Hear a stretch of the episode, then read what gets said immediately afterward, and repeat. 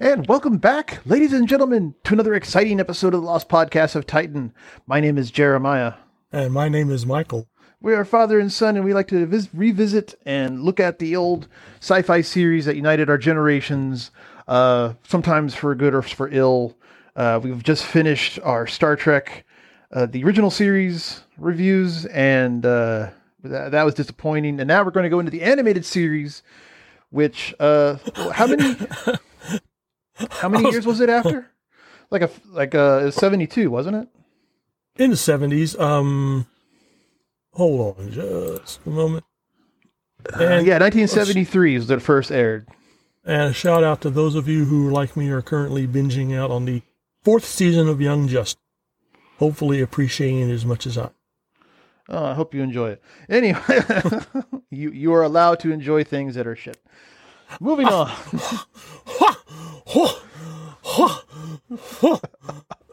okay, sorry, everyone, everyone, dump on Jeremiah at Lost Podcast of Titan Does at it, Gmail. does, it, does, does it have Raven being dark and brooding?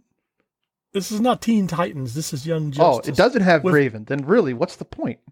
Well, I kind of agree, but this does have Miss Martian, which uh, No, no. I need I need my dark, brooding, depressing with you know, secret wild side, just you know, yearning to get out. But whoever, uh, whoever was doing her voice in the original Teen Titans series, you know, doing the voice. just, just call her Wednesday Addams. It's the same voice. but uh, so, ladies and gentlemen, we are now going to be in Star Trek: The Animated Series, and with season one, we were doing commentaries over the episode as we've watched it. But this time, we're just going to relax, sit back, and just uh, discuss it uh, review style. Hopefully, that'll make things easier. So don't worry about having to, you know, queue up the episode, watch it with us. But we Ju- are going. uh, just accept just accept what we're going to say at face value. That's right. You don't have to. You don't have to believe uh, to uh, uh, doubt us and verify on your own. But uh, so this is going to be episode one, uh, Star Trek: The Animated Series, Beyond the Farthest Star. What did you think of it? When was? Did you remember seeing this when it first came on TV? Yes, uh, in fact, I've I've got I've gotten now to uh, rewatching the episodes as we're doing this, so they're still pretty fresh in my mind. It's it's not great Star Trek. It's your standard. We're beginning the series. We're bringing in the characters. We're setting up the situation. They didn't really go for any particular drama or interest here. This is just your intro primers uh, episode Really? written by Samuel Peeples, who, um, let's This see. is kind of shocking. I actually liked the episode. oh, really? Okay. Well, I'm interested to hear, you know, what you thought the hype was. I didn't, I didn't hate it, but it Well, was, I mean, uh, I think it was the fact that it was it was thirty. See, I queued it up and I was like, "Holy crap, that's right! These animated uh, shows are actually just thirty minutes. What what kind of story can they do in thirty minutes?" Th- and to be quite and to be quite honest, it like it wasn't exactly the deepest story, but it was fast. It was like, And- "Holy shit!" Click, click, click, click. Moving on to the next beat. So the premise of the episode is. Uh, uh, we we open up and the Enterprise is uh, barreling towards a planet with hypergravity. Dun dun dun dun. and uh, after they manage to get kind of uh, corrected into an orbit, they discover this ginormous alien-looking ship, and I realized right away that this was a major benefit with the animated series. that they could depict stuff like that. Yeah, there was there was no models, no nothing. So it's this kind of weird looking alien fauna looking ship, just like pods strung together by. I was tubing. very impressed by the design. I thought that's yes, now that showed anime, that showed uh, uh, imagination.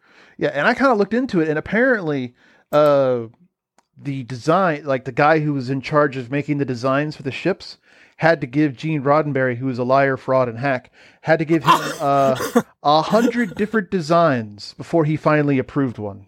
I wonder what the rejects looked like. I kind of wonder what the rejects look like too.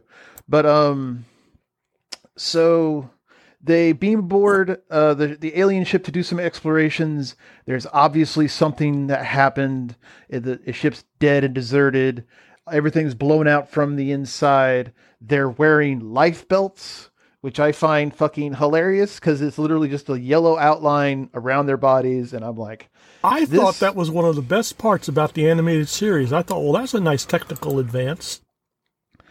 "Are you fucking kidding me?" No, it makes perfect sense. Force Are- field, force fields to hold in enough air to do some exploration and such like that, There is Rather not than- enough air.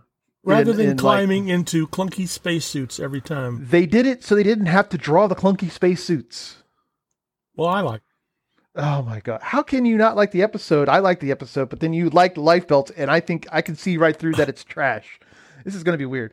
Well, But, you can see uh, right through them anyway. So uh, everything's organic, um, alive, or or was alive. Uh, all this stuff is this is technology way beyond our keen captain. You know, this is, this is lighter and stronger than any material we've ever known. So they're never going to mention this again. By the way. Yeah. Um, they managed to find a room where there's uh, a, a recording of uh, the captain of the ship from many years ago. I think it was at 300 millions years ago. Long time. Yeah, long time. And the captain was like, "You are safe in this room for just this moment. We have to we have to trap it here. We can't transport it out.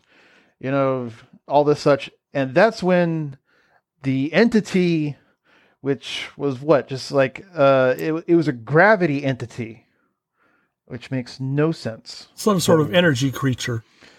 Yeah which is easy to draw i, I saw that but it burst in and basically just uh it's transported onto the ship and immediately takes over the ship and now they are barreling towards uh, inhabited planets you know the danger uh Will Robinson. yeah, Danger Will Robinson. It actually completely scans their uh, data core library, learns to talk, has a very brief conversation with uh, Captain Kirk, zaps people, and eventually they uh, what they they trick it into getting back onto the planet by thinking that the ship is going to crash. Yeah, By diving too close uh, to the planet's surface. that's right. yeah, because scaring the creature into leaving. Yeah, so the the planet's surface was the source of the the hypergravity. So they just made a beeline straight for it, and uh, the, the creature got scared, jumped off the ship onto the planet, and then they used that maneuver where it's like The you turn a little effect. bit, yeah, you slingshot effect off of the planet, and everyone's uh, uh, safe except the creature who's now marooned alone on that planet, crying pitifully for help. Which I, I realized not only is Gene Roddenberry a liar, a fraud, and a hack, but so is William Shatner. you know why I say this? Does this not does this not sound familiar? When, He's- did William Shatner fucking write and direct a film?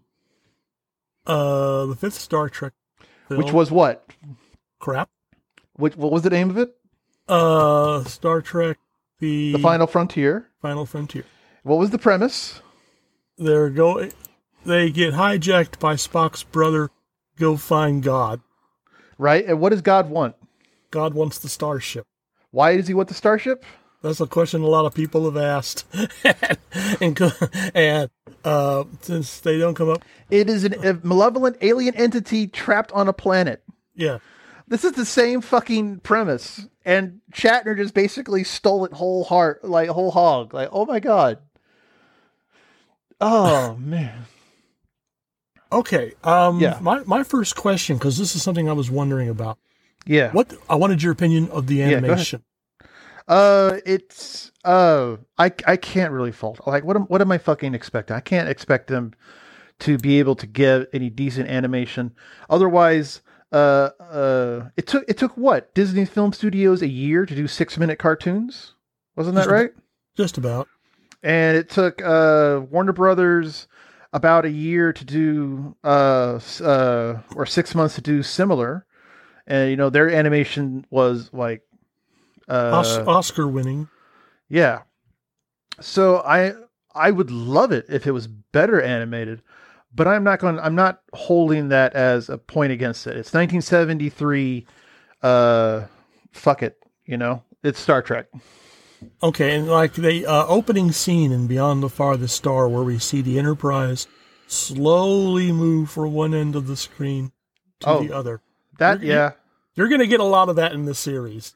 Oh, oh no, I know. They're. I mean, this is. They're going to use the same animation. Yes. This is this is the Flintstones effect, where you know the hallway just sort of loops. And I noticed that, and it confused me when I was like six. Yeah, Hanna. So- Bar- Hanna Bar. We have to thank Hanna and Barbera for that. Yeah, but th- but like to be honest, if that meant that I didn't get the Flintstones, I'd rather have that in the background than not have the Flintstones. You know what I mean? Yeah.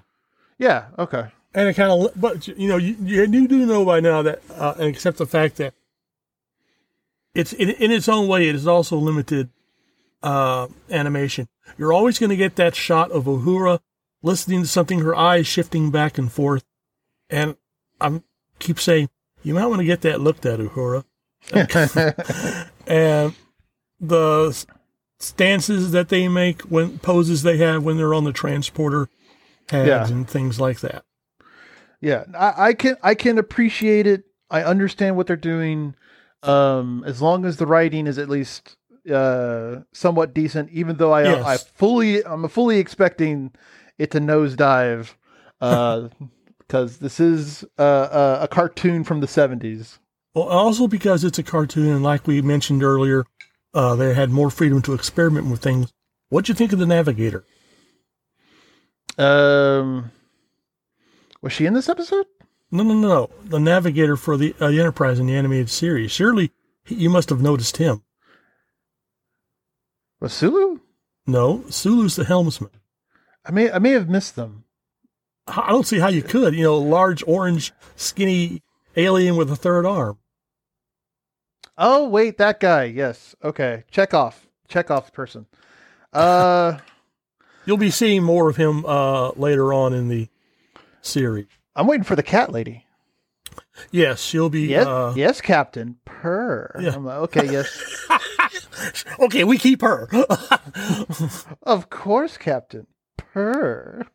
I'm like, God damn. Okay. Yeah, that was Majel uh, Roddenberry doing that voice. She must have had a. She must have had tons of fun. Of course. Uh, we didn't get. We got uh, George Takei as Sulu, but they didn't have. They sort of tossed a mental coin because they didn't have enough money to bring back everyone in the original series, and so Walter Koenig got dropped. But Walter Koenig did do an episode of the write an episode of the animated series later on. So oh, okay. Well, I mean, it's not like uh, he he missed out. He became Bester in the end, and that uh, is true.